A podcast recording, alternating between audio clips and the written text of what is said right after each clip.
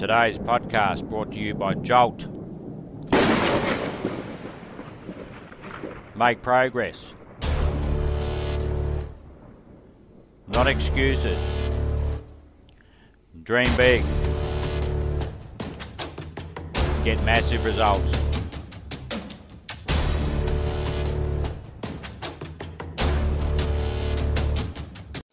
She also had to invert the economy. She had to get the rewards that were helping her.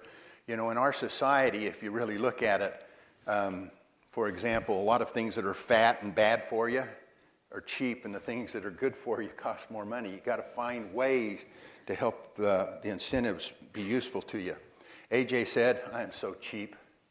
She said, every time I lost some weight, enough to get a different size of clothing, I would box all my old clothing and give it to Goodwill. And then when I had to reach for this or reach for that or make the decision, she would say, Not me, because I'm not going to buy large fat clothes.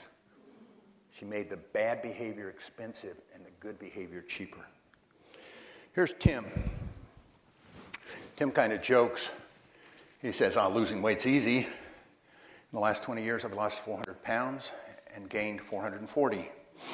It wasn't such a joke when he had heart problems, and he said, For the first time in my life, I had to get serious. I had to create a complete plan. I had to marshal enough of these influences. He said, It's harder to see our environment sometimes. But he said, I need to take control of my space, make the good things easy and the bad things hard. First thing he did is what many people need to do. The first step of a diet is to diet your house. Get rid of the ice cream and the chips make it so that if you want to make that choice, you have to get in your car and drive. And during those moments, we found that this works for all addictions. If you can refocus your behavior, if you can not succumb to the urge, three or four minutes, and you can get back to wanting to do your own behavior. So that's the message. That's the lesson we learn from people who can control their own behavior and the ones that can't. Engage all six sources of influence. I can only control my behaviors if I can control the things that control me. Let me talk to you about turning a bad day into good data. Here's AJ. She said I was the poster child for the yo yo diet. Here's before and here's after. She lost 107 pounds. No plan is a plan unless you know how you're going to deal with setbacks. You have a plan to be resilient.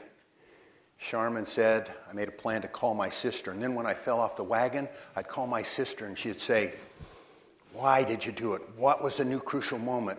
Why were you tempted? Were your influences not enough? And she said, I'd analyze and adjust. And when she did that, she could become resilient. I wish that I could have, you've heard that statement, I wish I knew now. I wish I knew then what I know now. I wish I knew then what I know now so I could have helped my mother. Because when my mother took one cigarette after three years of not smoking, one day she would turn into a bad decade because she didn't have the skills to turn a good a bad day into a good data. So that's the message I want to leave. We can control our own behavior.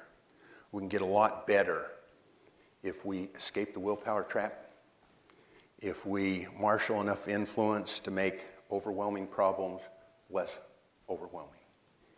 If we do that, can increase our agency.